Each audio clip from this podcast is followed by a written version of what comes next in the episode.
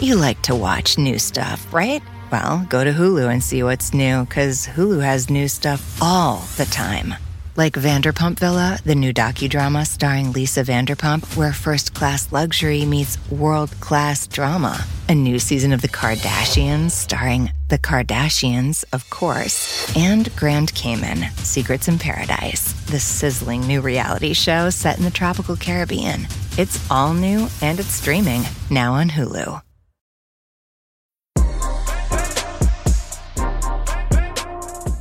Hey, this is DeRay, and welcome to Pod Save the People. In this episode, it's me, Kaya, De'Ara, and Myles talking about the underreported news from the past week regarding race, justice, and equity. No interview this week because we had a lot to catch up on after the Labor Day weekend. We talk about the Queen's passing, Jay Z's comments on wealth, everything happening with blackness on Broadway, and a couple other things too. We are excited to have this conversation this week. And my advice for this week is to do the cool thing while you can. Uh, one of my best friends in the world is likely going to move to another country for a couple months because he has the time and flexibility and job to do it right now. And it's like, you know what? As much as I'm going to miss him, I'm so pumped that he uh, is like taking this big risk and going to another country and living in that moment. Didn't get to study abroad when he was in college. And it's like, I love when people walk into the fear, the big decisions, the things that our parents uh, didn't have the option to do. So think about the big thing in front of you, the scary thing, the thing that you have a million reasons why you can't or it doesn't make sense, and see if you can lean into that. Here we go. Family, family, family. Welcome to another episode of Pod Save the People. I am De'Ara Balenger. You can find me on Instagram and saying very little on Twitter at De'Ara Balenger. I am Myles E. Johnson. You can find me on Instagram at Pharaoh Rapture and saying too much on Twitter at Pharaoh Rapture as well. My name is Kaya Henderson. You can find me on Twitter saying a few things at Henderson Kaya. This is Dre at DRAY on Twitter, and I say all the things on Twitter. So this week we lost Queen Elizabeth. There's been lots and lots of mixed feelings around this woman's life and now her death. Of course, huge RIP to Queen Elizabeth, but in my mind, what all comes together is the song from Wizard of Oz when the Wicked Witch is dead. I'm not saying she's a wicked witch. I'm not saying that. I'm just saying because of my trauma around white women, that's what pops into my mind. Wow, the portrayal and all. But again, RIP. No disrespect, especially to her black grandchild.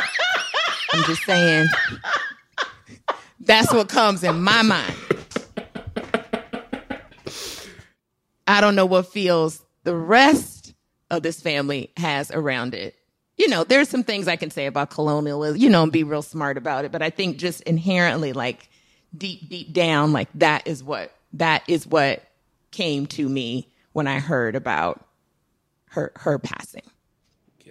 96. Eh, Okay. I get that we all have different relationships with death and everything, but my grandmother died at 91. And when I tell you, I like That's it. dabbed her up and said that was a good one, homie. And She had a good run. And, and I was like, I, I, everything feels a little for me. Just this is an apolitical. Well, what's apolitical? But this is just me just saying how I feel. I feel like everything feels a little melodramatic. Um, that is a 96 year old woman who, you know, lived a, a long life. You know, that's a long time. Like, met Marilyn Monroe. Like, that's in But Myles, don't you think there's like it also gave me like some black family drama because when somebody dies and then you got to worry about that uncle that's got that's to take stuff that's not his. I feel like with the Prince Charles of it all, it gets complicated because it's like we wanted her to live because we really don't know what we're going to get with him. Like we're still trying to process his participation in the Diana of it all. So I love like anytime like Twitter or social media is irrever- irreverent about anything that people take seriously because I love that brand of comedy, period.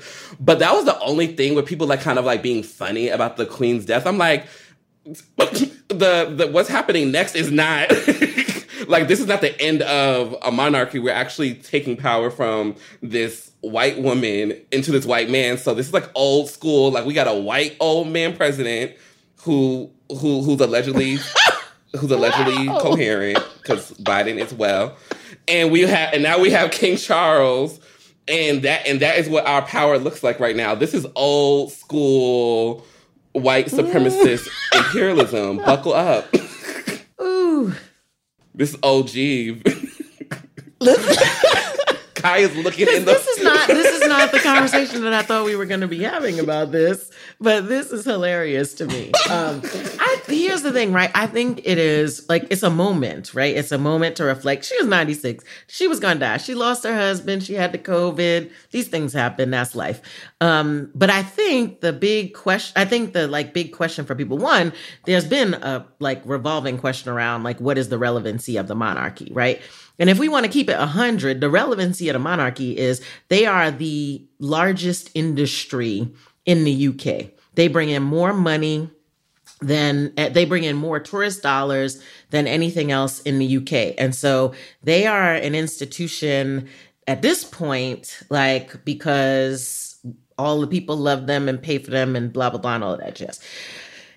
Economics, right? Um, and like, I think there's, you know, clearly with all of the conversation about whether or not you should respect the queen and her death or blah, blah, or, you know, I think this is a moment to talk about colonization, to talk about reparations, to talk about giving back people's stolen stuff. It's a moment to talk about the reinvention of the monarchy, right? Um, Charles, Charles, King Charles has been a a sort of activist around climate change and environmentalism. And so like are we like what is uh, like we've had this institution the institution ain't the institution no more. And so what is going to happen in this very symbolic and sort of unnecessary institution i think is the interesting thing. But i do think that um, this conversation around, you know, remembering the colonialism and imperialism of the British crown is really important. Uh, you know, I'm all things education, and we keep talking about teaching kids an accurate history. One of the most important things that I've seen is there was a map on the uh, on some of the socials which showed every country in the world that declared independence from the Brits and the years that it happened. And it is astounding, right? Like you've heard the phrase, the the British Empire, the sun rises and sets on the British Empire because it was so vast. And when you really look at all of the countries, this little teeny island up in the northern Atlantic controlled the whole entire world. And this has given us an opportunity to re examine that, to like stop with the pomp and circumstance. It's cute and all, but where were y'all when the Queen was having her 50th Jubilee? Y'all was sitting right on the TV looking at Elton John and Diana Ross like the rest of the world, and nobody was outraged and whatnot. But now she's dead, and we're having this whole conversation.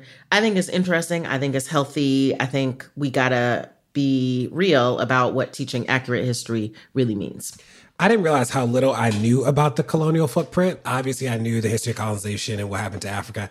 I didn't know that out of the 193 member states and two observer states in the UN, only 22 countries were not invaded by Britain at some point. That is wild. So when we think about the sheer number of people that the country has killed, the societies that they have undone, the languages that have been destroyed by the institution. And, you know, the queen was there for a lot. She was queen for a long time. You know, I think she sat through 12 American presidents, countless prime ministers, right? Like it wasn't like she was like queen for a day. It's also interesting. My, my introduction, like probably some of you all's to the monarchy was Princess Diana. I remember when Princess Diana died. I remember watching the funeral. I remember the whole pomp and circumstance around the people's princess and all that. And then the queen was like the antithesis to that. Like I, that was my introduction to the queen. She was the woman who didn't like Princess Diana, who was, you know, hanging out with uh, people in hospitals who were untouchables, people with HIV. She was at rolling down the hill. One of my favorite videos of Princess Di. She goes to one of the kids' things and like literally rolls down the hill to play with the kids, and people are like, "A princess can't do that." So it will be interesting because you know everything we'd heard about Charles after Diana died was it was like he cheated on Charles with Camilla, da-da-da. and I know this just like you know I've done no real research. I just know it from from public talk. But I I think this might be you know it'll be interesting to see if the monarchy survives Charles, um, and if it survives sort of this moment where people are like like she was such an institution that I think she became the symbol of it to what a lot of people thought. And I'll tell you, and you know, this is also the internet, is that the very first video that came out, did y'all see it of Charles? He's like shooing the person away. It's like you don't even have the great, like you can't even like pretend, you know, you just got here and I've never seen a clip of of the queen like being unkind. You know, she just always sort of carried herself, at least in the public. And the first video we have of him is like literally shooing this guy away. You're like, okay, this ain't gonna last long. And uh, it's been interesting to see the conversation. All right. So moving from Prince Charles to Come on with that transition. Ariel. mm. Yeah, she's she's, she's King Triton's uh, well, youngest daughter.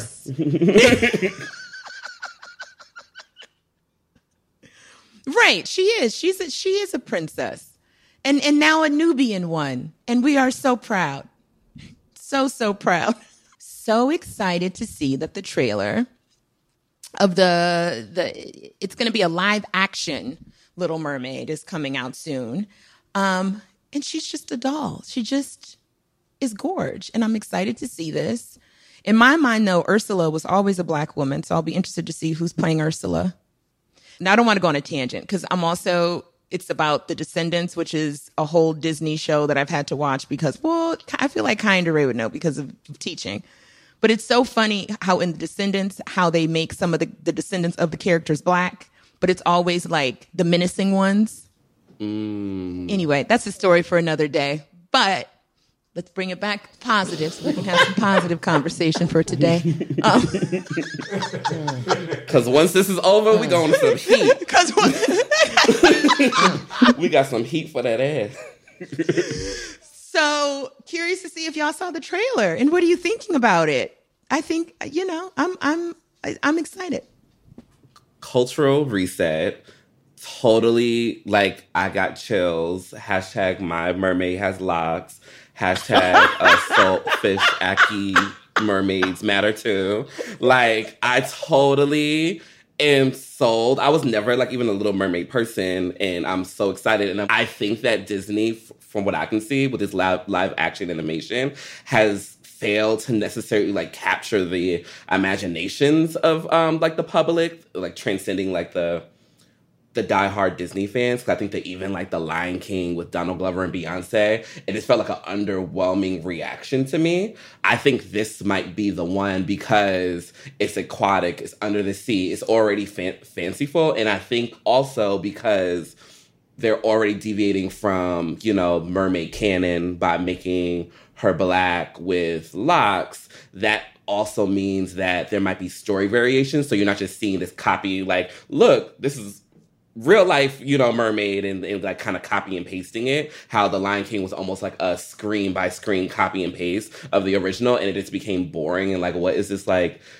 like National Geographic movie with like Beyonce's Texas accent. It just was a mis- mismatch. This feels like something that can really penetrate culture, a la um, Black Panther did too.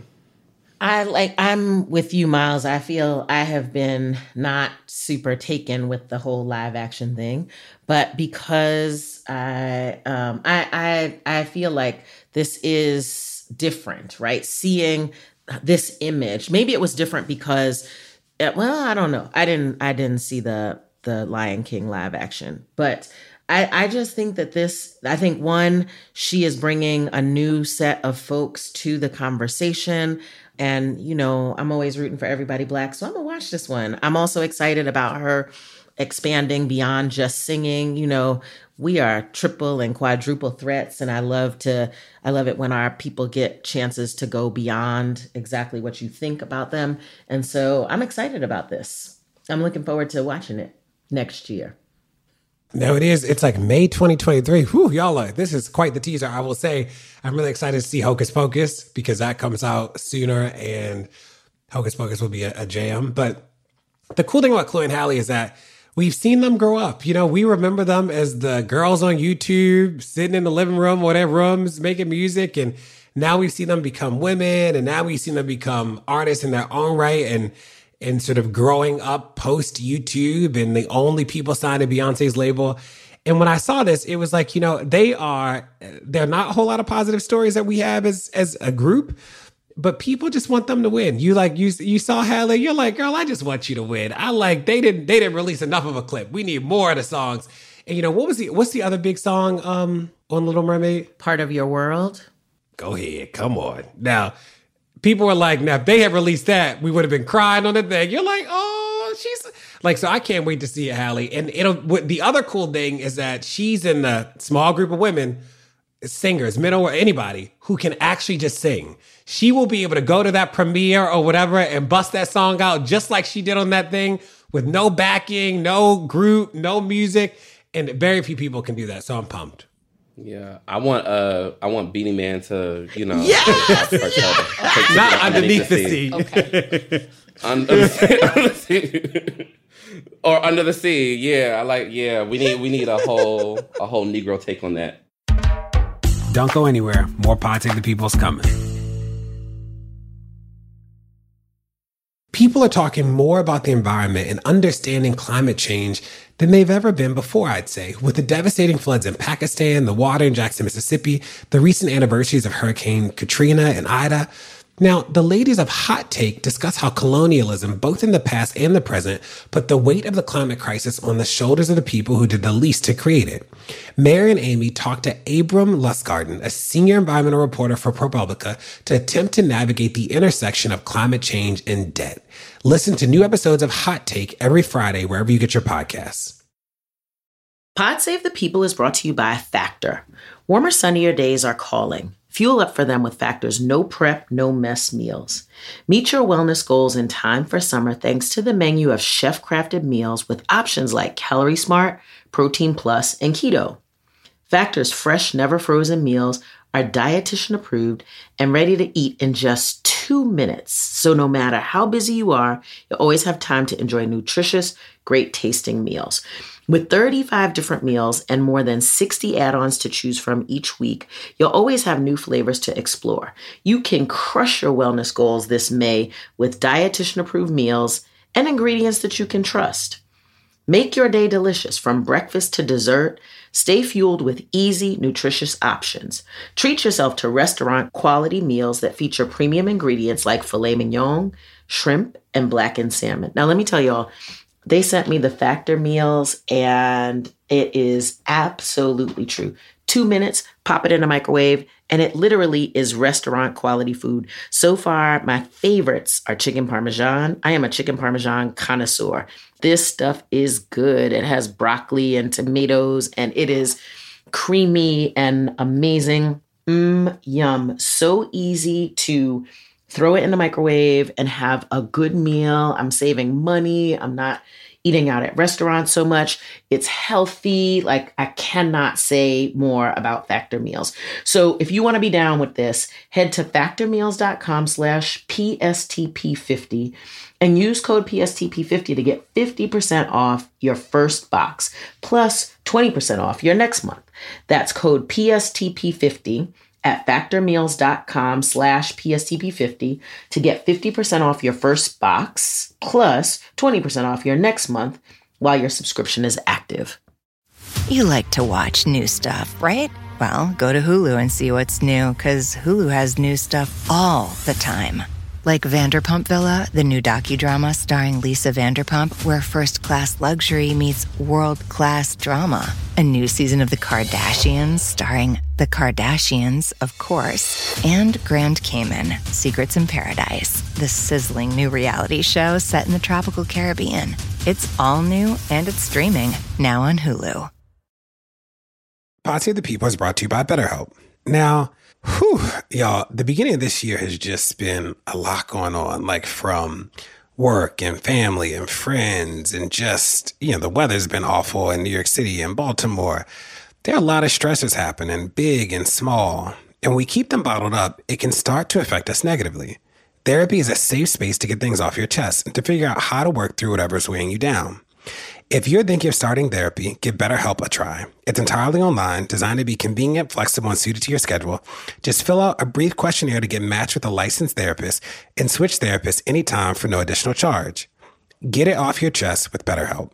Visit betterhelp.com slash people today to get 10% off your first month. That's BetterHelp, H-E-L-P dot com slash people.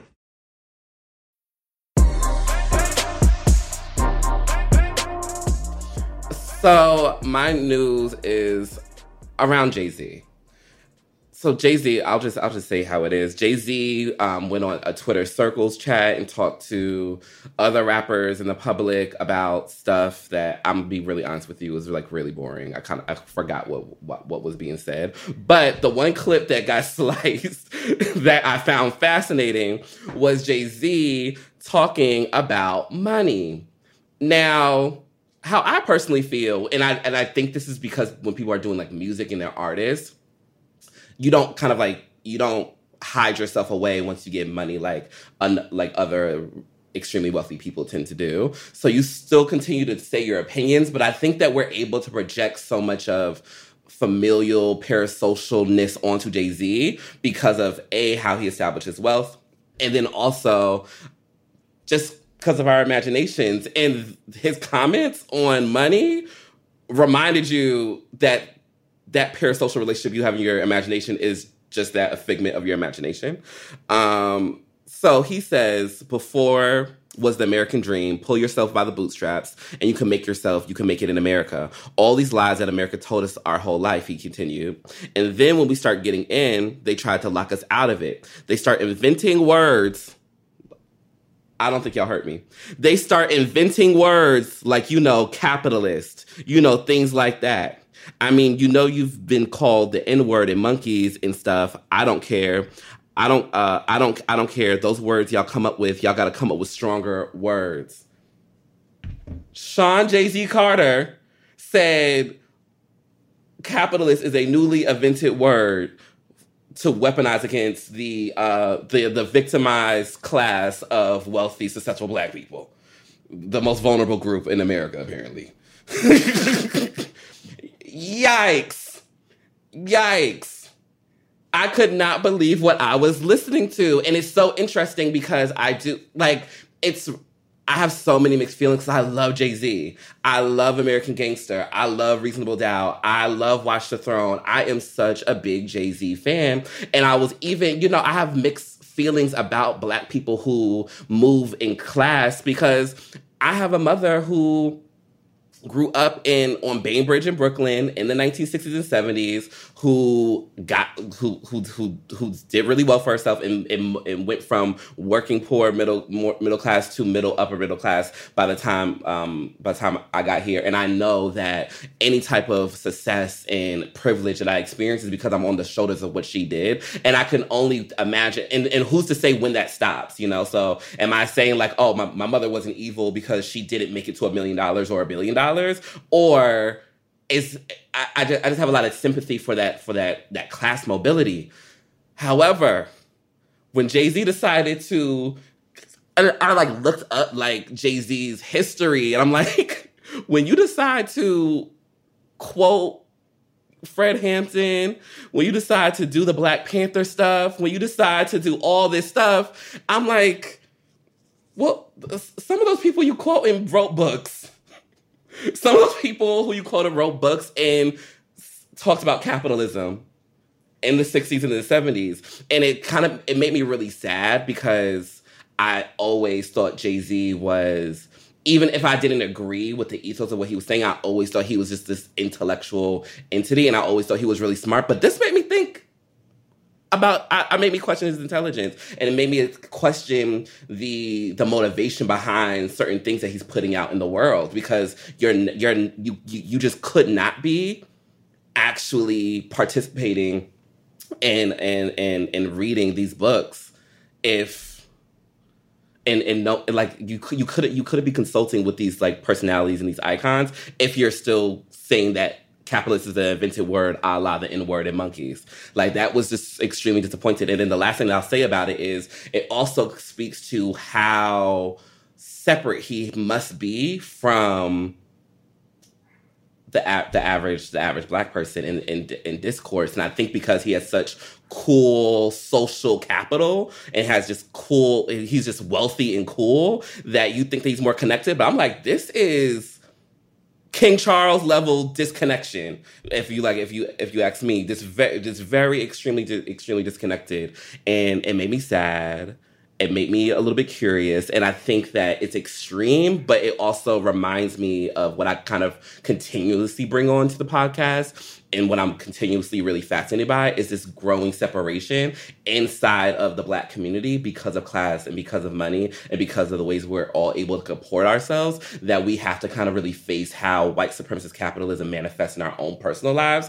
because it can't always be a white versus black thing. We have to look at it. And I think this is such an interesting way how somebody who sold crack in Brooklyn who was presented with a morally bankrupt option in order to get money has now arrived at this kind of like uh, conservative like rhetoric. And yeah, yeah.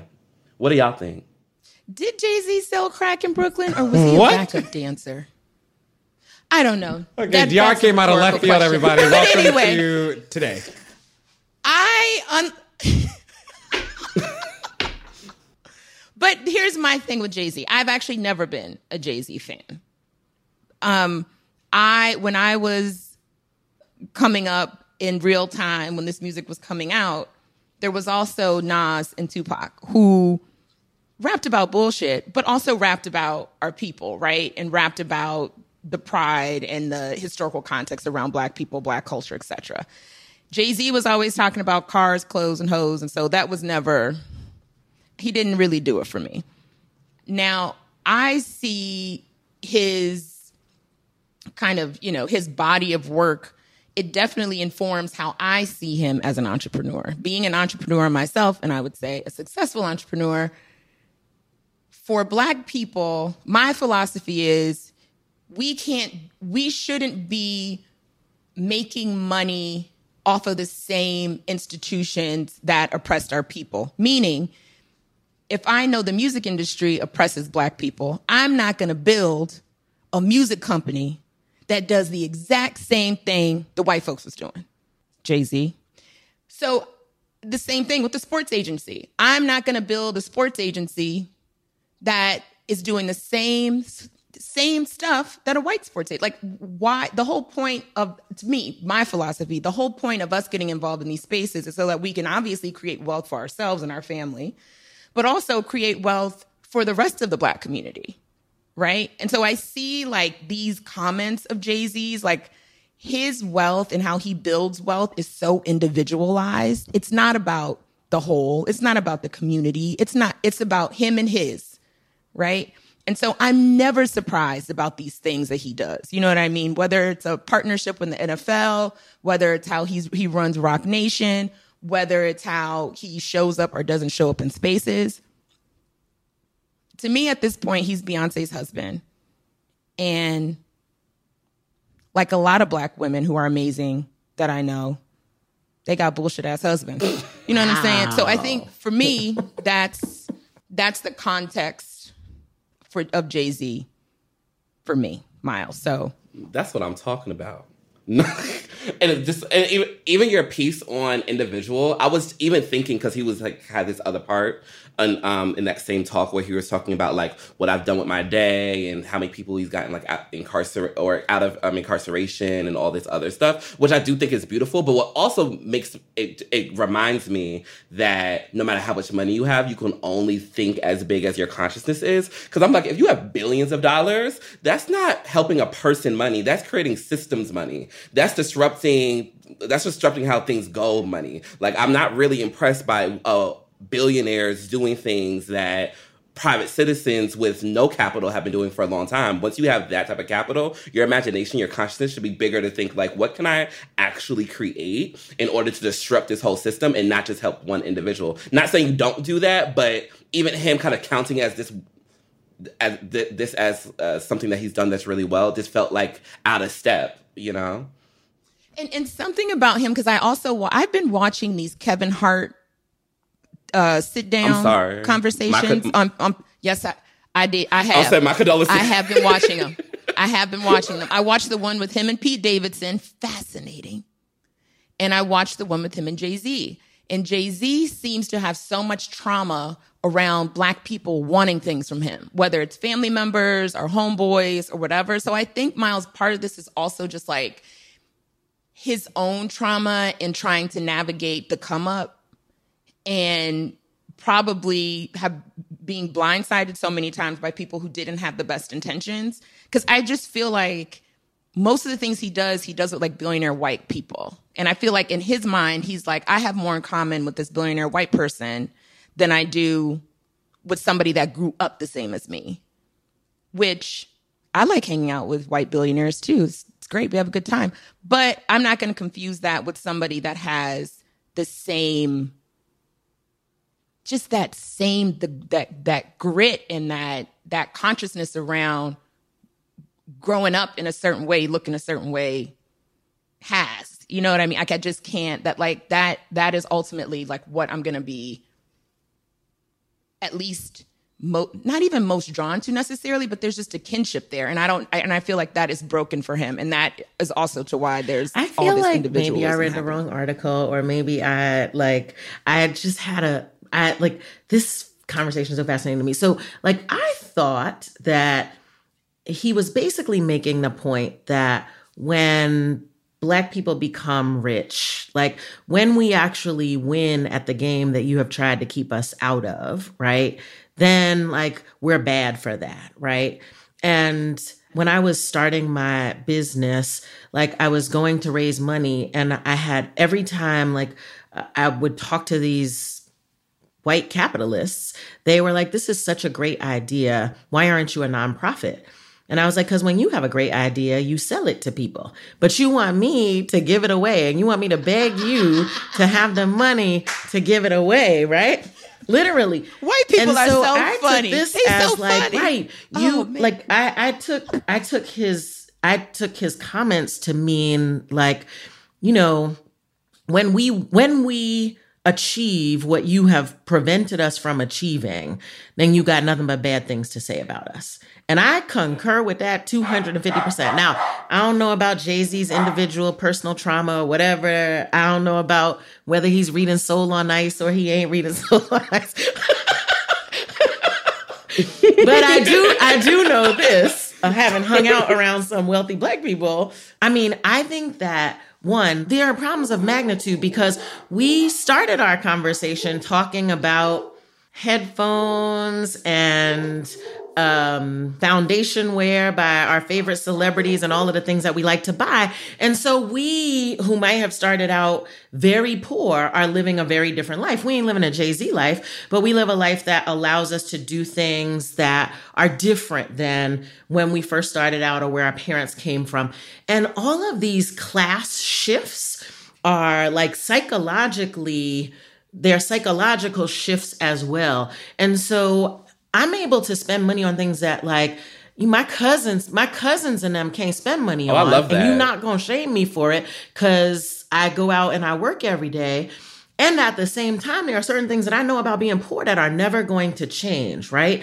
And so, and so I think that it's hard to like I, I've watched people go from like poor to super rich, and the mental shift that you have to make around that is huge and I don't know who helps you do that. So my guess is that like Jay-Z is probably struggling with the amount of money that he has, how to be benevolent when he when he also has trauma around people always being in his pockets. Um uh, like figuring out for himself what collectivism or what black uplift looks like in this particular thing. I don't know. It just seems really complicated to me. Mm, yeah, I basically took this as don't be mad at us because we win in the game that you created. And I think there are ways to both win at the current game while you're trying to, you know, Myles, to your point about systemic change, while you're also trying to break down the system. And that's one of the things that I love about us, right? Like, I feel like that's what we're all trying to do. I, you're not going to shame me because I am, you know, making money or investing my money or like doing things that are trying to secure generational wealth for me and my people, right? Call me a capitalist because I started a company, but I started a company and, you know, when we sell our company or whatever we do, right, there will be lots of people who make money from that who never had the opportunity to make money for that. That to me is systemic change. And you're not going to be mad at me because I sell my company for a hundred million dollars. I'm just putting that out in the universe in case the universe would like to respond. 200. Thank you. That's what I'm talking about. Hold on. Talking too low. Yes, sir. Yes. Taxes sir. gonna eat that up. The taxes, the investors. but Kai, and I think, and I, and I think that's a separate thing too, because even like, um, Beatrice Dixon is a dear friend of mine, and she owns, she's one of the owners of Honeypot. Um, and it's one of the things, like when all of the things were happening around Honeypot, one of the things I thought about was wow, like also the pressure that's put on you when you are a black business owner from the community. And so when I saw this article, I thought Jay Z, I thought who he was talking about were black people. I guess I didn't even think about it as like white people calling him things or making up words that already exist. Yeah. Because I just feel like you know those are your friends. Like you know those people. So why would they be locking you out? So I guess I was thinking about black people and I think there's a, a discussion within our community around wealth and what it means to build wealth. And if you do sell your company, that doesn't mean you're, you know, you're turning your back on the community or you're a sellout or da da da da. To Kaya's point, like you are trying to build wealth. So I think we're lots of things happening in this conversation, but um and and I think uh, so. In that same conversation, and I believe in the same article, he used one of his examples was was of course capitalism um, and capitalist as like one of those pejorative words that were are now being invented for uh, successful black people, and then also saying things like "eat the rich." Um, and he named "eat the rich" as a phrase. So these are both political. These are deeply politically rooted ide- ideas that are about anti-capitalism and not anti-capital. That not people who are engaging in capitalism that's kind of like a small way to think about it. These are idea eat the rich and, and capitalist and imperialist white supremacist capitalist patriarchy thank you bell hooks are all phrases in order to describe these interlocking interlocking systems of oppression that like affect all of us. And it seems from my perspective that jay-z was seeing the public discourse because there are more young people who are talking about um, who are talking about who are anti-capitalist. It's it's it's not something that's just happening in academic discourses or black feminist discourses or whatever. But this is something that a person who's watching your Euphoria and listen to Alien Superstar and will say my zodiac sign I love Alien Superstar and I'm an anti-capitalist in their Twitter bio. And that will be your average 18 to 31 year old like right now. So this is something that's penetrated the, uh, the, the zeitgeist in a different way. And I see it as Jay-Z making critique on this what he feels like is new, which is something that's just bubbling over. So there's been so many academics and black feminists and and black revolutionaries like Angela Davis and Assata Shakur and and and people a part of the Black Panther Party who've been talking about anti-capitalism, and now it's kind of hit this like fever pitch where we're all engaging it. And then you know the fight for 15 stuff, um, the Child, I'm, I'm, I'm too young to remember this, but the um the the walk on um is it the walk on Wall Street? Occupy. I was like, what? Occupy Wall Street. Welcome on China. I was I was I was very young. the, the the fact that I can remember it is a miracle. But like all but the, but the Occupy Wall Street, all all all that stuff has been kind of feeding this like moment where it is very normal to say you're anti-capitalist or to say that you're like you're a Marxist or you study these different things and still be a part of discourse. And I feel like it's a shame because that means to me that you haven't engaged in the literature of the people who you appropriate in order to seem relevant because you would know that this is actually a this is a long coming kind of conversation. So that's how come I didn't take it as like this personal thing or this thing that's happening between like white people who see you as being successful and now they're saying, well, you need to be ma- you need to be a mammy with your money your business where I get to be evil white capitalist. Like I didn't see it as that discourse. I saw it as him seeing what young people are talking about, him seeing what um, people in general are talking about, and now saying y'all just start talking about this because I got a billion dollars now. No, this has been going on, sir we've been talking about this and now and you're and you're in the eye of the money storm because you're not a private billionaire you're a public one and you're one who sells these your billionaire status to publications so we can continue to know the narrative of your wealth. What i'd say you know in the organizing world we often say that uh, people have the experiences before they have the language. And part of our work is to not always penalize people for not having the languages but trying to get as close to the experience as possible. And Kai, that's what I think you sort of pushed us to do really well is to think about like what is this experience and how dissonant is that? And how do people process it and think about it even if they don't always have the language? And jay-z a couple times has struck me as someone and i think this is what is hard for people is that his art is language right? He has the he has the language about so much so well and like the double entendre. You're like you nailed it right uh, and then in this moment talking about politics or in these moments talking about politics it's like the language just escapes him. Like he when he, when they launched reform which is a social justice org that he's on the board of and helped start uh, i was in the audience and he says like and i quote you know but don't get me wrong but if you commit a crime you should go to jail. And i'm sitting there like not the drug dealer. Like you actually do not you don't believe like you wouldn't be here. DeRay, DeRay, backup dancer. Stop it you wouldn't believe it. Like you wouldn't be here if that was actually the like straight up like you you know there the civil right there are a million laws that people openly violated because they were like you do not believe that everybody who breaks a law like I don't think you believe that. I do think that like you have not been exco- exposed to people or places that like push you on the language and, and Myles you bring this up like highlights that to me that like even forget how he said it, just the idea that capitalism as a word or concept is new is just so wild that you're like, I don't even know if I'm mad at you. I'm just like confused. I'm like, who who did not tell you that that wasn't true? Like that is sort of wild to me. So but this also reminds me of what happens when, you know, in the world of social media, we have more access to to celebrities than ever before, but but they also don't have a place to go to learn. And that is, you know, I spend a lot of time with people, celebrities who like don't know up from down, haven't read a thing, don't know about, don't have anybody to ask a question about, but they feel compelled to talk about things. And it's like, mm, you actually could have just like sat that one out. I think Cardi is probably the most informed of the hyper visible celebrities who like she'll talk about labor and stuff, and you're like, that was right. You ain't gotta like her, but she is right, you know? She is super informed. It is like it is shocking because, you know, given her image, we don't expect the level of nuance, complexity, just plain old informativeness that she brings to the table. It's I mean, I I do think that part of this is also like we expect celebrities to be everything. But I think if you do the music to was that movie called? The Black Judas and the Black Messiah that was about Fred Hampton and was about Black Panther Party. If you're if you're if you're profiting in that way off of the Black Panther Party, you gotta crack open. Do you think that okay for real? For real, like if people didn't grow up reading, maybe they don't read regularly as grown-ups, right? So that is that that's that's that's those are words, so yes. those are words.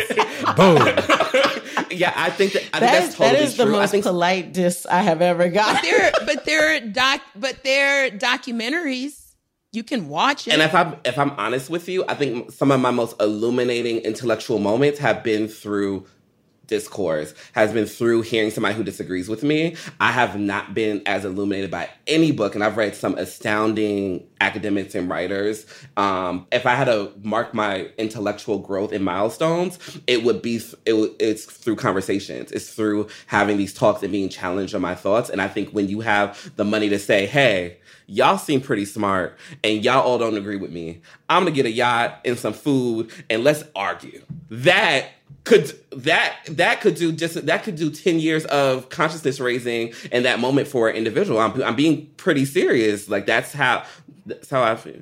Mm-hmm. I to- I I totally agree, but there is a like there is a thirst for knowledge, Myles, that you have that lots of people that we know have that not everybody has. Some people don't want to learn something different or be challenged or whatever. And so I think um I think that the uh, like could sure but if that's not what's on your agenda and i don't i don't know jay-z i don't know where he maybe he has salons right. every month and maybe he don't i don't know but um, right. But I do think that your point about, and I, am I'm, I'm gonna pull this out from Jay Z yes. and say all of us, right? All of us need to be challenging our perceptions. All of us need to be surrounding ourselves with people who don't agree with us. All of us need to be listening to the channels that are not the regular channels, so that we understand what else is going on out there. And I think that is something that school doesn't exactly teach us how to do. Like that practice is cultivated, right? And we got to figure out ways, especially for Black people, to cultivate that practice of constant learning. And how you comport that. That's that's that's that's that's honest. That's honest, child. but that's so, that's so much money to come at that. And the last thing I'll say about it, that's last thing I'll say about it because it really boggles me was also I do think this is a good uh, show of how wealth does like conser- make conservative an individual. Because yes i think we can have this whole conversation about like you ain't should read the right books. You didn't really do have the right conversations. But i also think that we're we, we're seeing like this like funny that his wife came out with renaissance which means rebirth. But we're seeing like this other kind of like rebirth in jay-z into a conservative figure. Because a lot of the stuff that he did say felt very conservative. And i think that wealth that kind of wealth um uh, hoarding, like cre- creates those type of ideologies, and I and I think we're seeing in real time somebody be um, reborn into a more conservative figure. That that's my cherry on top. I will say the only thing I'll add is that given the work I do is structural and, and that is like how how we think about the world, is I do think there are a lot of people with money who really don't, you know, and a lot of organizers, frankly, who when you're like, we want structural change and da da, people like don't really know how to like they don't like there isn't like a quick or easy way to think about it. Most people's experience is like well give the do this thing for the 10 people. That like the people in the structures don't even know how to manage the structures all the time. So I, so I am sensitive. I think about the police a lot in criminal justice is that like when you ask a lot of the leading orgs like what what would you do structurally? The answer is actually not structural. They're like well hire 10 more people like it actually like it's even a hard link for me sometimes when I talk to people. I'm like, that's not a structural fix. That's sort of like a program that you want to stand up, but that's not a scalable thing. And I would say that with the elites, one of the things that I get frustrated by with the richest of the black people is that they don't really realize that like we've not had a generation of black wealth transfer to the next generation. So like if you if you are trying to plan for your daughter or son or cousin or like the next generation of people, if you don't do something systemically, then like it won't matter. Either, you know, somebody will die at childbirth because those statistics are bad. The police, like the system will actually crush black people generation to generation and your wealth will not last. Like there is no, you know, when one of your kids is driving down the street in the back roads of Alabama, it won't matter that their dad is a black billionaire in the moment. You know what I mean?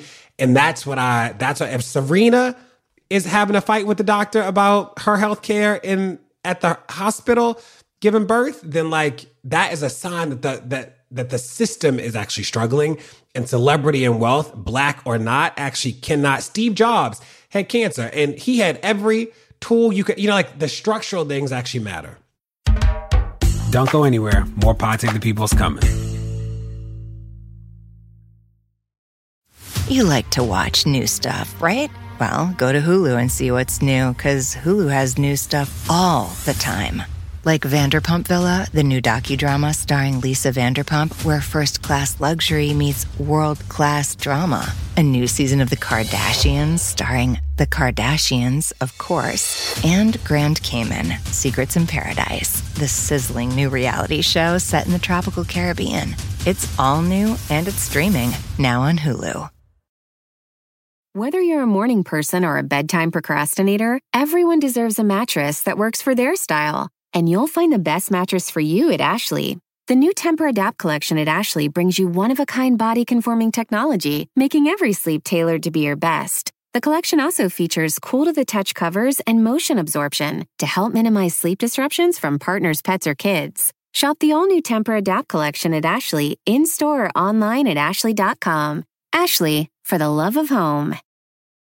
On this episode of Plant Killers, we'll explore one nation's most notorious fruit and vegetable killer, bad dirt. What makes bad dirt so bad? The answer? The ingredients. But fear not, true crime enthusiasts. This story has a happy ending. New Miracle-Gro organic raised bed and garden soil. It's made with quality organic ingredients from upcycled green waste like compost and aged bark. Unlike the other guys who can't say the same. Looks like bad dirt's murdering days are over, thanks to Miracle-Gro. Join us next time on Plant Killers.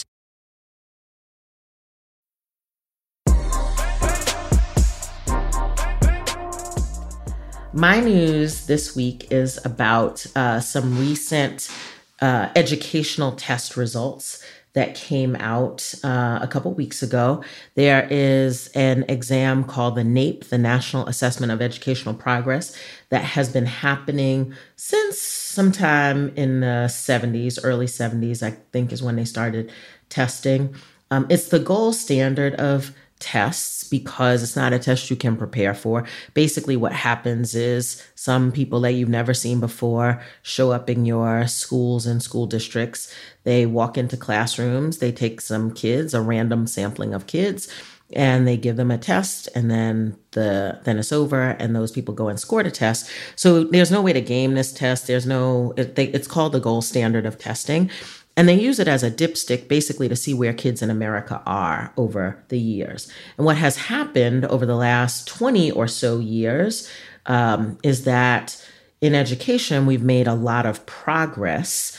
Clearly, not as much as we need to make, but over the last 20 years in education, we made a lot of educational progress, especially with kids of color and low income kids.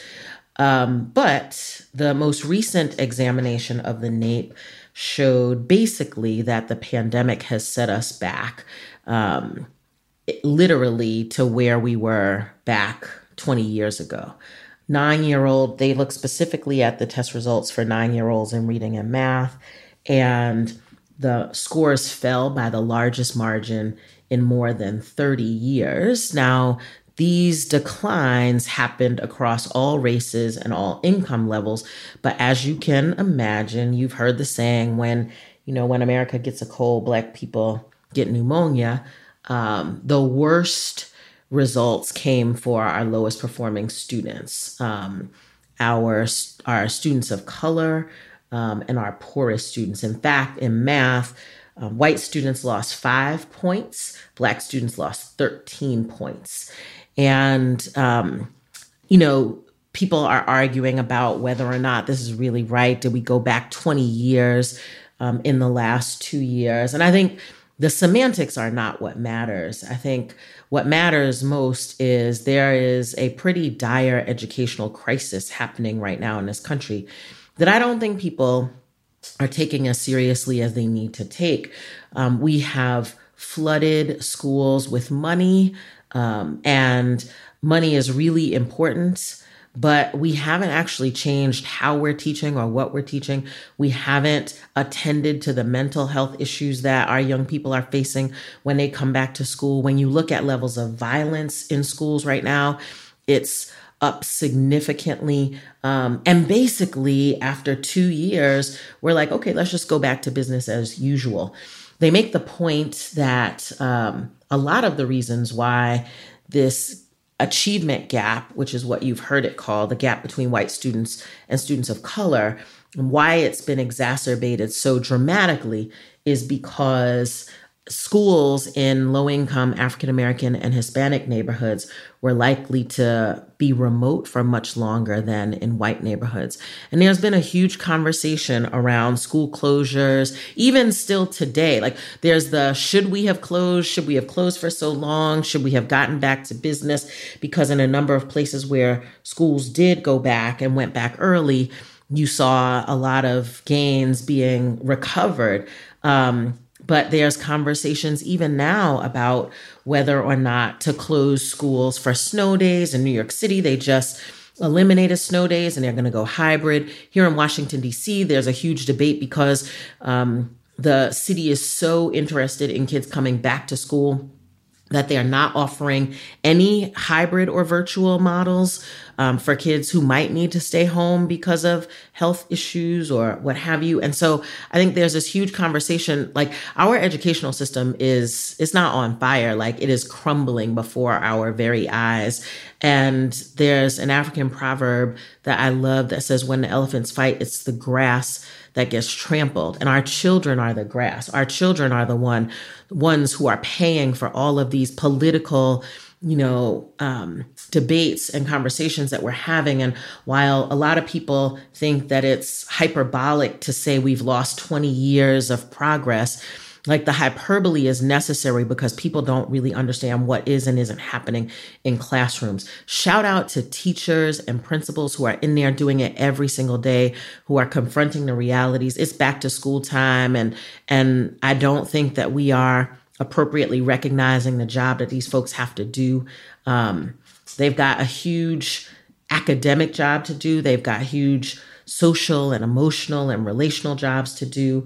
Um, and I just wanted to bring this to the pod because I don't think that we are talking about how, you know, badly the children are faring in this post pandemic moment.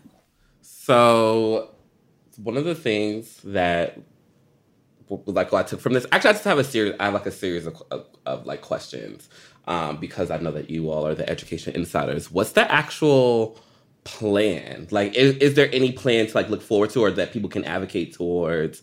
You know, because I think I've heard so much about you know things that some people are saying hyperbolic, and then other people are saying like, no, it's, it's what's going on. But I haven't really heard too much of like what is the what can people organize around who read this and who are not a part of it, like me, who are not part of the education system, but want, but are terrified by this news? I don't think that there is a like collective plan. Um, but if you ask me, one, our kids need more instructional time, so they need more time, and that, and by instructional time, that doesn't just mean like more of the same academic garbage that they've been getting. It is more time doing interesting, rigorous tasks that are worthy of their time and attention. It is individualized help. You'll hear a lot of people talking about tutoring. Tutoring is not the end all be all, but it is a really important, um, it's a really important way to gain ground. Um, I think we have to advocate for more um, mental health supports in schools, counselors, social workers, psychologists. I think we have to advocate for more play, more music, more art, more PE, more things that engage young people because when young people are engaged, when school is fun, academics soar, confidence um, increases, leadership increases. Like it, for me, it's really simple. What do you want for your kid? You don't want your kid to just do reading and math, be able to read and do math. You want your kid to play an instrument. You want your kid to be a digital native. You want your kid to master a sport, master a foreign language, study abroad. How do we build out systems of education that speak to the whole child where if art is their thing they get to pursue that whatever it is. Like we have to we we are building back the same crapola that we had before and we can actually demand something very very different for our young people. Yeah. I think you know and this is not to like undermine just how devastating this must be for the children at all. So i don't want that to be taken as how i'm saying it but i do think hearing this because I know that my public education in Georgia, child, was horrendous. Was horrendous. Um, I think that this is an opportunity to create to to to reimagine something that seemed to even before the pandemic already be on its way out. And I felt like just like even when I was in high school, middle school, elementary school in Georgia, because it was such uh, not a well performing you know state to be to be in, that was always a constant. I was always had that like in the back of my like in back of my head, so I was never uh, I I never had a myth of like of going to like a really good school or that the school system wasn't broken. And I think this is a time to like recreate something and like take that information you just said and really apply it to something that seemed to already be suffering, and then the pandemic just kind of hyper sped it up from what I can tell from the periphery. And I think the other thing just about the impact, just this overwhelming impact of COVID, 1 million people died in the United States. And we haven't said rat, cat, dog about it. I mean, we haven't had a national memorial. We haven't had a, a, a, a cultural healing around just the loss of human life, the loss of ways of life, the loss of business. Like, we, it's just like we've just forgot about it. It's just been like, move on, move on. It's over, move on. And I think part of that is, I mean, in, in, in, in our generation, we never really haven't gone through something like that. And so I think partly it's the pushing past it is a way that people are actually coping with it.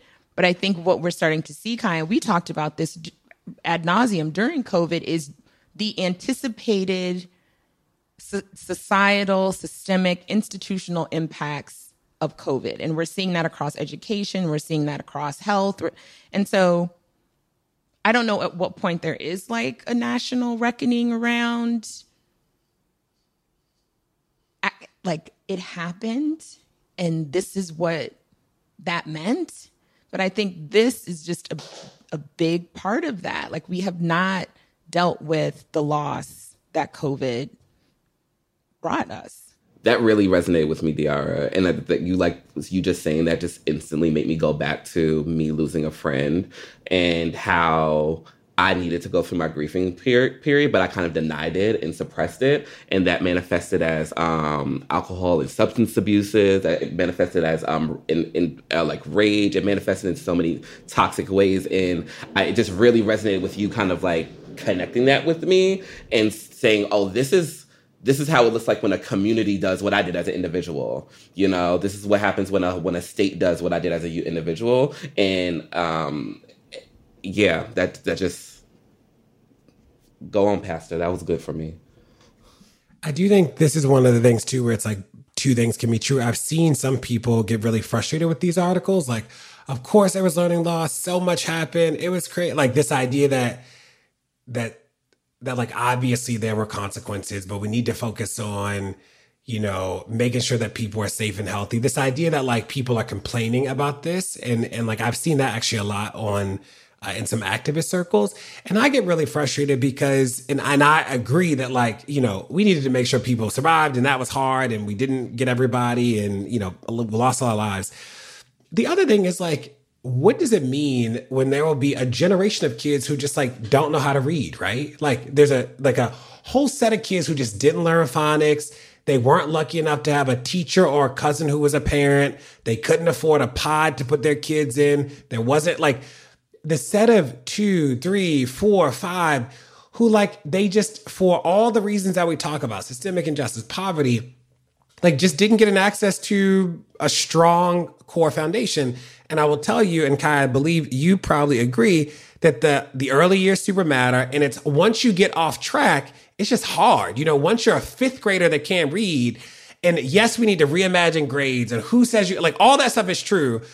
And the system we got is what we got. And when you are a fifth grader who just doesn't know the letter sounds, that is just a hard, like, we have not seen very many schools, districts, or classrooms, frankly, close that gap in ways that put kids back on track. And I think that like as you can imagine, poor people and people of color suffer more in those situations. Cause I, I know a lot of wealthy people who like, I know a lot of teachers and I know people who just like hired somebody to teach a pot. Like they were fine. School didn't work and they might have missed some things, but like, can they read and write and do addition? Those kids, they were fine. You know, the high schoolers will like, you know, we, it might be more chance to help those kids, but I think about the early kids who just lost uh, like years of solid basic instruction. And like that is that is huge. And that is not the people I see complaining about this being overblown. You know, it's not their kids. It's somebody else's kids who they'll be complaining about in two years, like why they do that thing. It's like they can't read. You know what I mean? Like we we punted on that as an issue a decade ago, and here are the consequences. So my news, my news is also about education, and I feel like I've said this the last three weeks, where I'm like, I read something that really shocked me, but this one, I'm like, who knew? This is about the Hasidic Jews in Brooklyn. And let me just read the first two paragraphs because the New York Times reporters wrote it better than I can paraphrase it. The Hasidic Jewish community has long operated one of New York's largest private schools on its own terms, resisting any outside scrutiny of how its students are faring. But in 2019, the school, the Central United Tal- the Central United Talmudical Academy, agreed to give standardized to give state standardized tests in reading and math to more than a thousand students. Every one of them failed. Woo. Y'all. So the state gives about a billion dollars to the Hasidic community to run schools. And they have had pretty much no oversight. But because of complaints, de Blasio opened up an investigation. And it was halted during COVID, but that was sort of like the genesis of pushing for some sort of oversight. And there are a set of people saying that this is a violation of the law, the state law guaranteeing children an adequate education. And so uh, the question is, what is happening in the schools if they are not learning how to read and write? And what's happening is, is that they are teaching Jewish law, prayer, and tradition, and virtually offering no English and math, or only offering English and math after all the religious studies are done. So they learn like a ton of stuff that is religiously really important. But, and they quote one of, they quote a former student in this piece saying, you know, he had to lead a community because he realized he was an adult, couldn't do basic math, like wasn't strong in all the other things. Uh, and they go through a schedule and it notes that most, most of the schools offer reading and math just four days a week, often for 90 minutes a day, and only for children between the ages of 8 and 12. Some schools discourage further secular study at home. One school had a rule that quote says no English books whatsoever. And English teachers cannot speak the language fluently themselves in some of the schools, they said. And I say all this to say that, like, you know, if you've been in Brooklyn and you've seen some of the, some of the Hasidic Jewish communities, very tight knit communities, like a lot of institutions that they own and manage, there are about 200,000 Hasidic Jews in New York in New York, making up roughly 10% of the state's Jewish population.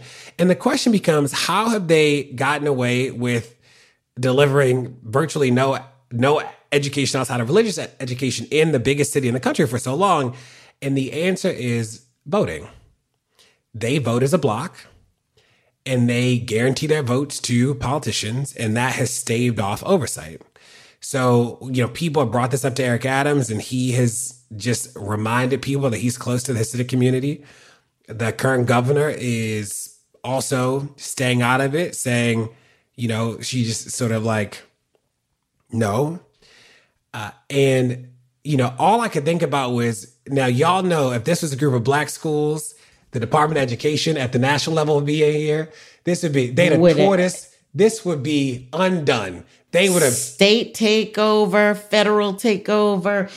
Maybe, People would have been fired, maybe. heads rolled, all kinds of jazz, shame on every single newspaper. It would have been terrible. National news. Or they would have been like, that's that's just where we want y'all. No, I the state would with the billion dollars, if if the if the new oh the billion dollars part, if the it's news the money, baby, it's the money, it's the money. taxpayer money yes. to private schools to educate mm-hmm. black kids oh, yes. and not one child, oh, you, yes. it would be these they'd be shamed out of New York. People would be in jail. No, no, people would be in jail yes. if they were black people. Forgot about that billion dollar detail. um, so, I, so I'll stop and just say one of the things that again shocked me, and they interviewed over 200 people for this story. They said that a former teacher provided hundreds of pages of worksheets from the past five years that showed that 12 year olds, mind you, 12 is like seventh grade, could not spell words like cold and America. Let me tell you something. Those the the pages from the notebook were astounding, astounding. So I'll stop. I'll pass it over to y'all. I can't wait to see what you have to say. But this is like it legitimately shocked me. so this is going to sound like a little bit of a tangent, but it's not. A couple of days ago, my auntie Terry, who lives in Minneapolis, Minnesota, texted me and sent text me a text that said, "There's an outbreak of polio happening in New York State. Your governor just called for a state of emergency." So I'm like, there go Monty Terry again on the Facebook. Who know like what what is this fake story? Come to find out, there is a state of emergency going on with the lack of vaccinations with polio. And it's happening in predominantly Hasidic communities, right? And so I live in Williamsburg and my neighbors are the Hasidic community. And we had another there like every two years, there's some vaccination crisis, right? And so it could be tetanus, it could be polio, it could be COVID, whatever it is, they ain't getting them. Okay. So first of all, that's a whole issue. The other issue, why this is not surprising to me at all, is because we still allow for these folks to engage in child marriages. These, these young people, they're getting married at 15, 16, 17 years old.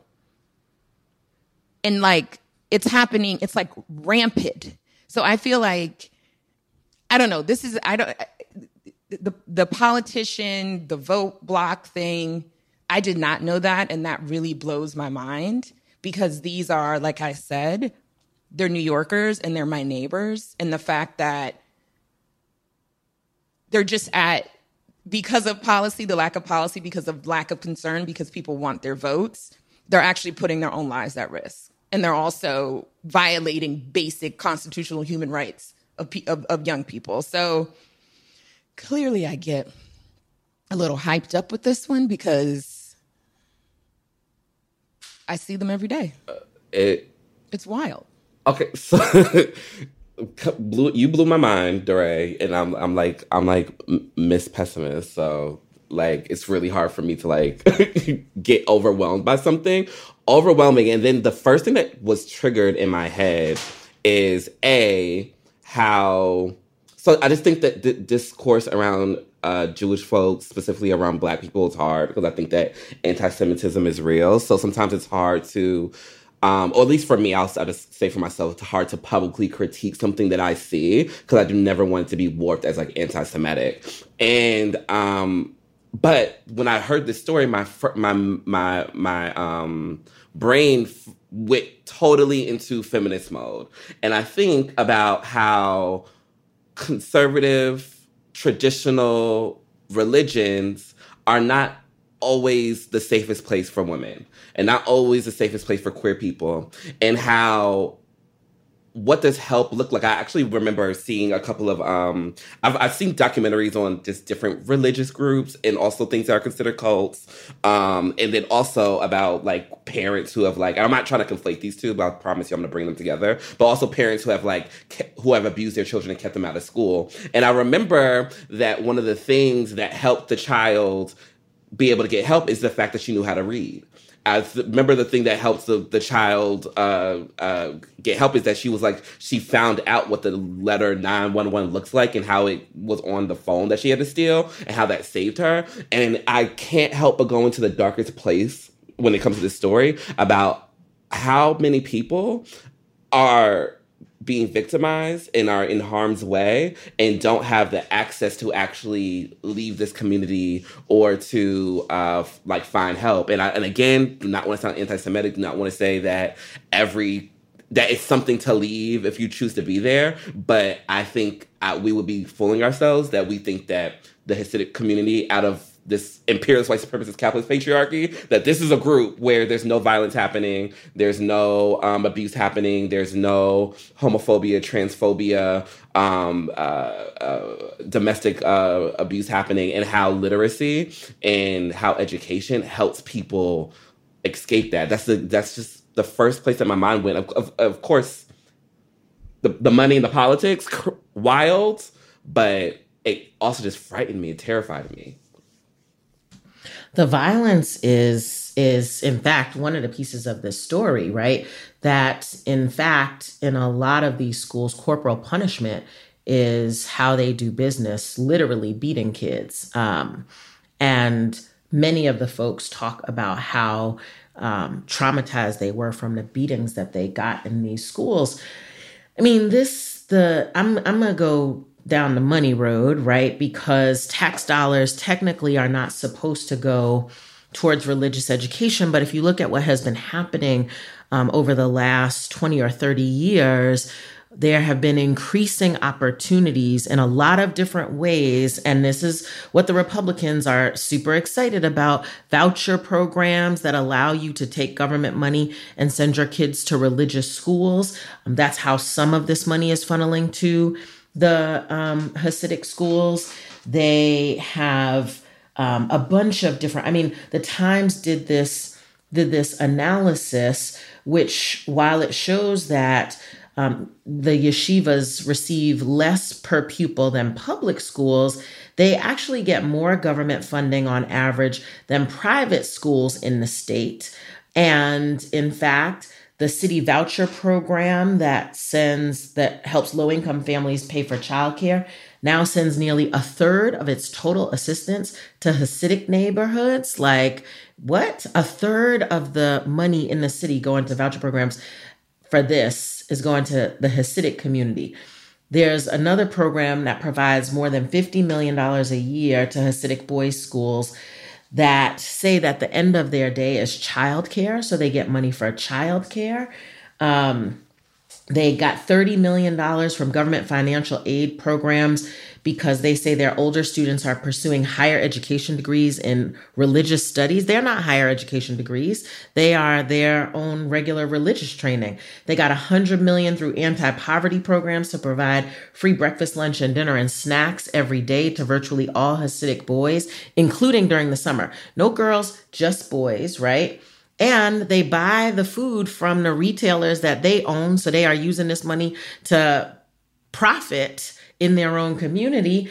Um, they got a hundred million dollars from Title One, which is for the poorest folks, and then get they got thirty million dollars to transport students um, created for a program created specifically for yeshivas, and you see the yellow school buses all over Williamsburg. But get this, they also got $200,000 in federal money for internet related services, and they forbid their students from going online. Y'all, if this ain't a hustle, I don't know what a hustle is.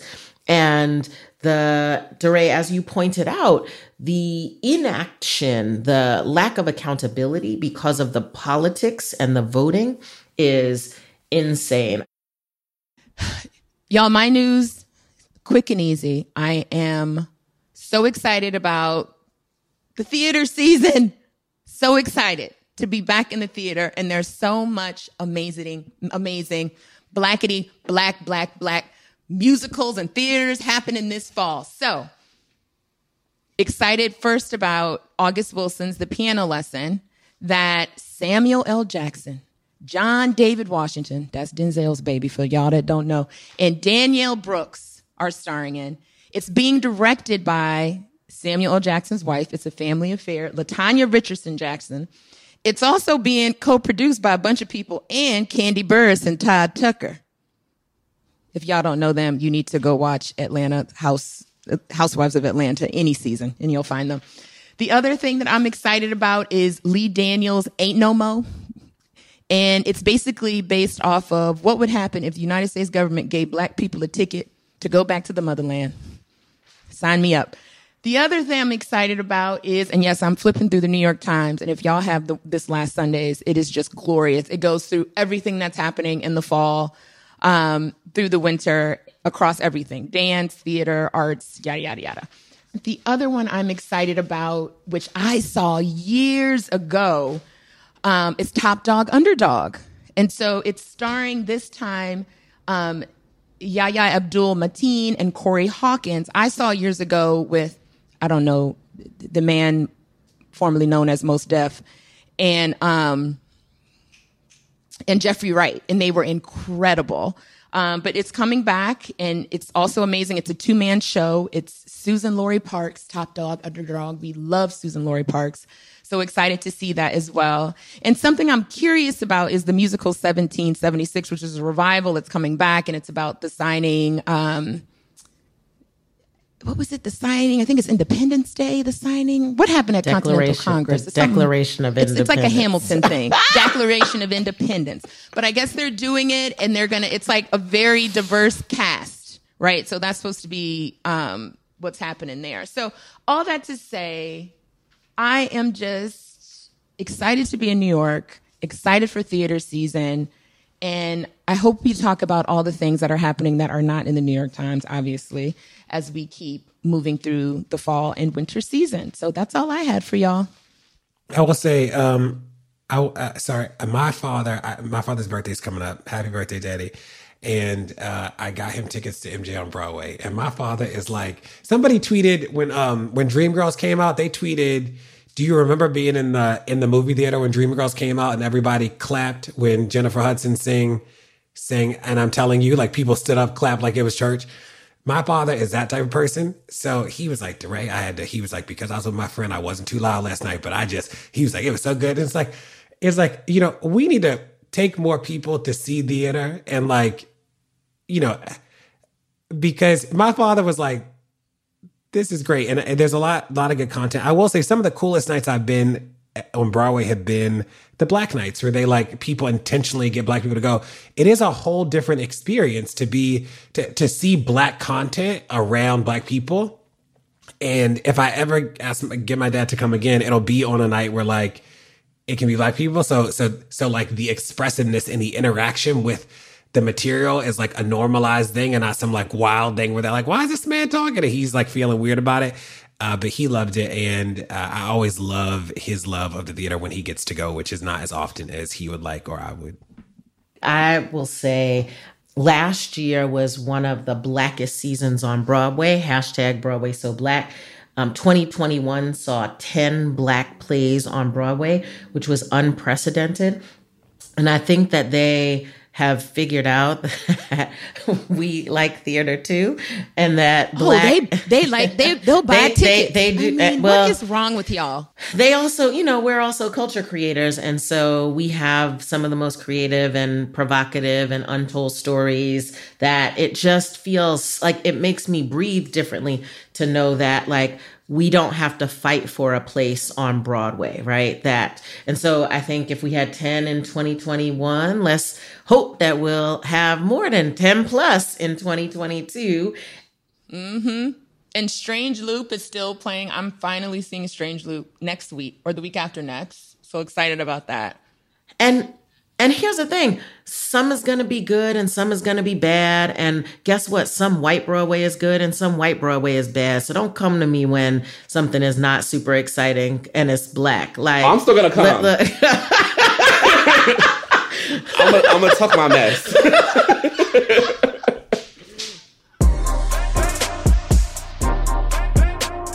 Well, that's it. Thanks so much for tuning into Pod Save the People this week. Tell your friends to check it out. Make sure to rate it wherever you get your podcast, whether it's Apple Podcasts or somewhere else. And we will see you next week. Pod Save the People is a production of Crooked Media. It's produced by AJ Moultrie and mixed by Veronica Simonetti and executive produced by me. Special thanks to our weekly contributors Kaya Henderson, De'Ara Balenger, and Myles Johnson.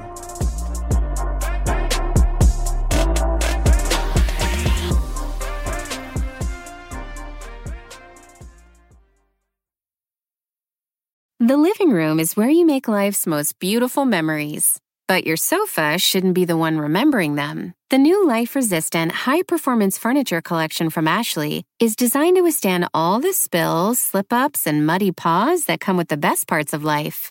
Ashley high performance sofas and recliners are soft, on trend, and easy to clean. Shop the high performance furniture in store or online at ashley.com. Ashley, for the love of home.